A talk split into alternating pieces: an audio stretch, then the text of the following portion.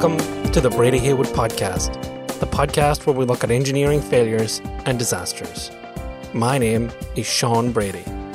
Today we're going to talk about the Citicorp Tower, which is the story of the failure that never happened. It's about a structural engineer who finds out they've made a serious error in the design of a tall building, one that could collapse the building and endanger the lives of 200,000 people.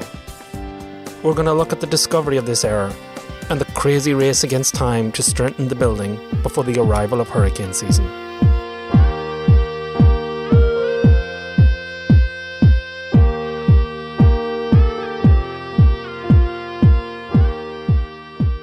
One day in June 1978, the engineer William LeMessurier receives a phone call.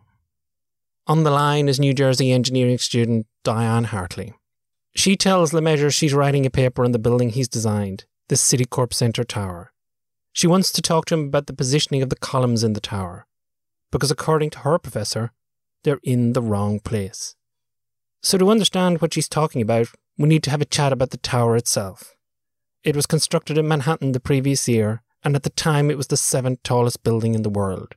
Now, what we're interested in is the design of its lower levels, particularly the first nine stories.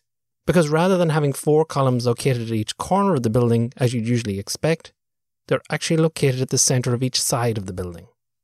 Now, the reason for this odd choice of column positioning was because of a church located on the site.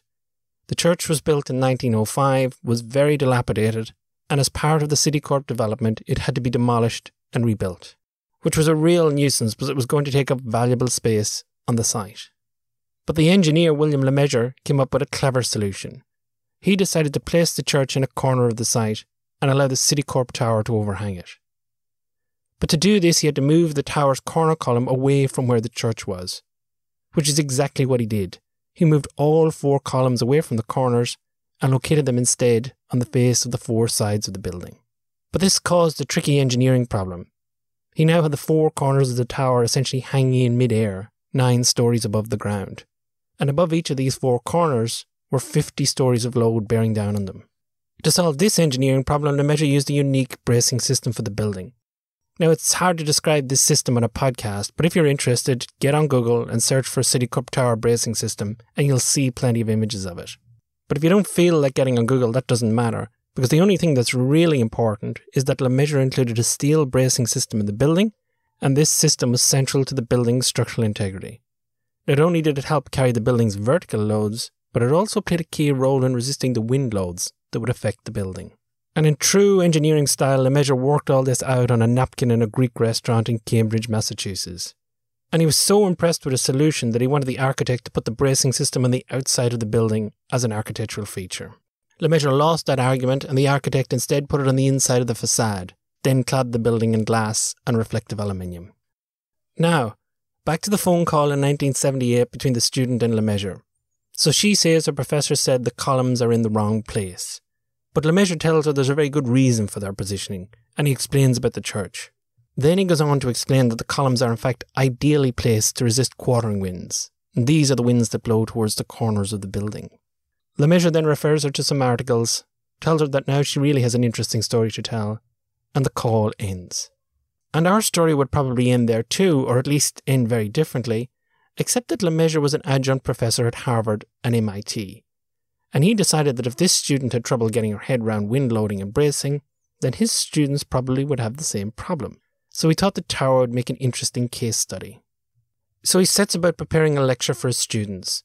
He first calculates the forces in the bracing due to the winds striking the face of the building. This was a calculation he'd done before when he was designing the structure. Then he calculates the forces in the bracing due to the quartering winds, which he hadn't done before because he was of the view that bracing forces due to quartering winds are always lower than those from winds hitting the face of the building. But LeMessurier gets a shock. He discovers this isn't the case with the Citicorp Tower, and it isn't the case because he's adopted a unique bracing system. Now he discovers that the quartering winds actually generate 40% more force in the bracing than the winds hitting the face of the building. And things were about to get worse. It turns out that during the building's construction, there'd been a change. When these bracing members had arrived on site, they were comprised of separate pieces that were supposed to be welded together. But the steel supplier for the project had proposed a solution that dispensed with the welding. bolted connections would be used instead. This change had been approved by LeMessurier's New York office, but LeMessurier himself had only become aware of it about one month before he'd received the call from the student. So now LeMessurier wonders did the design office consider quartering winds when they designed these bolted connections? It turns out they didn't. And when he takes this into account, his calculations showed that the forces in these bolts were 160% higher due to the quartering winds. This was a massive increase in structural engineering terms. LeMessurier describes himself as feeling pretty shaky because the integrity of the building was going to be at risk during high winds. He tries not to panic. Instead, he travels to Canada on the 26th of July to meet Alan Davenport. Now, Davenport is the director of the Boundary Layer Wind Tunnel Laboratory at the University of Western Ontario, and he'd undertaken wind tunnel tests on the tower in the past. LeMessurier wants to know if the wind tunnel tests showed that the wind loads were in fact lower than he was assuming in his calculations. If they were, it might just mean that the building was okay. But there was more bad news. The tests indicated that the loads could in fact be higher than LeMessurier was assuming. The reason was that the quartering winds actually had the potential to dynamically excite the building. In other words, the building had the potential to vibrate in the wind, making the bracing forces worse. In engineering terms, the structure had a return period of 1 in 16 years, which in LeMessurier's words was very low, awesomely low. But there was an upside. At the top of the building was a 370 ton concrete tuned mass damper. Now, the purpose of this damper was to minimize building movements under normal wind loading conditions. It simply damped them out. And in a hurricane, it would also help damp out the vibrations and assist with the building's overall stability. But there was a problem. In a hurricane, the building would probably lose power and the damper wouldn't work. But the most distressing of all was that it was now late July and hurricane season would begin in November. At that point, there'd be strong enough winds to threaten the tower. So on the 2nd of August 1978, LeMessurier blows the whistle on himself.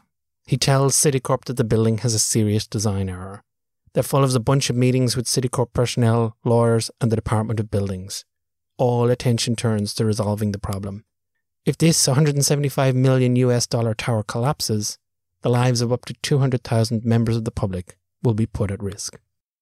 The following morning, there's a meeting at Citicorp Tower, and LeMessurier proposes a solution. They will strengthen 200 of the joints in the building by welding 50mm thick steel plates across the bolted connections. In a way, it's a sophisticated band aid solution. And at the meeting, they pull plasterboard away from around one of the joints on a vacant level of the building and they decide LeMessurier's solution will work.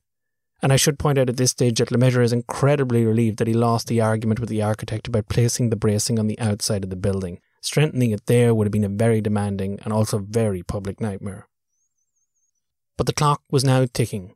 November and hurricane season wasn't far away. So LeMessurier's office completes the plate design and a contractor's engaged to strengthen the structure. The work is undertaken at night, in complete secrecy. From 5pm onwards, drywall crews and carpenters remove the plasterboard from around the joints that they'll be working on that night. From 8pm until 4 in the morning, the welding of the plates takes place. Then labourers come and clean up the mess before the first office workers arrive. This goes on seven nights a week. In order to get enough welders to keep up with the workload, the Department of Buildings fast tracks welding certifications. LeMessurier works out the order of joints to be fixed so that they're progressively adding strength to the structure. Evacuation plans for the area are drawn up and weather experts are engaged to forewarn of storms. Backup power is put in place for the tuned mass damper and its supplier provides round the clock technical support to ensure it remains operational.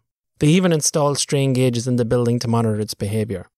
But the wires to these gauges kept getting mysteriously cut in the middle of the night because they weren't installed by union electricians. But now, with so many people involved in managing the crisis, questions start being asked as to what's going on and Citicorp releases a statement saying that the building has been strengthened, but its integrity is not in question. Now, over the decades, the ethical appropriateness of this statement will come under fire, especially LeMessurier's role in its release. But the good news for Citicorp is that the media seem generally uninterested. But then one evening, LeMessurier arrives home to find he'd received a call from the New York Times. He calls them back, but he's not relishing the thought of being grilled. But he's told the journalist has gone on strike and the journalists of all the major papers have also gone on strike, and they remained on strike until weeks after the crisis had passed. In fact, the story remained hidden until it was broken in 1995 by Joe Morgenstern in his article for the New York Magazine. It's called The 59 Story Crisis, and it's a wonderfully detailed read on how the crisis was managed. But at the time, every night, work continues in earnest. LeMessurier remembers landing at LaGuardia Airport one night and looking out over the East River. He says the Citicorp Tower was a pillar of fire as welders worked up and down levels, strengthening joints. Then, on the 1st of September, they get the news they've been dreading. Hurricane Ella was tracking for New York. LeMessurier feels that this is the closest they ever came to hitting the panic button and activating the evacuation plan. But only a few hours later, the hurricane changes direction and heads back out to sea. Finally, in October, all the welding is completed and the crisis has passed. It's taken the combined resources of LeMessurier, his engineers, Citicorp, a team of welders and labourers, along with the Department of Buildings to get through it and it's rumored to have cost Citicorp 4.3 million US dollars. But now they had one of the highest rated buildings for wind in the world. And during the crisis, all eyes had been on the strengthening, but now with that out of the way, the legal wranglings begin. Citicorp takes legal action against LeMessurier and the architect, claiming the strengthening costs. But Joe Morgenstern says there was an absence of the usual nastiness which accompanies these type of proceedings. LeMessurier offers Citicorp 2 million US dollars, which is the value of his insurance policy. They take it. No litigation ensues. Over the years since the story broke, LeMessurier's discussed the crisis with his Harvard students. He's reminded them that you have a social obligation. In return for getting a license and being regarded with respect, you're supposed to be self sacrificing and look beyond the interest of yourself and your client to society as a whole. And the most wonderful part of my story is that when I did it, nothing bad happened.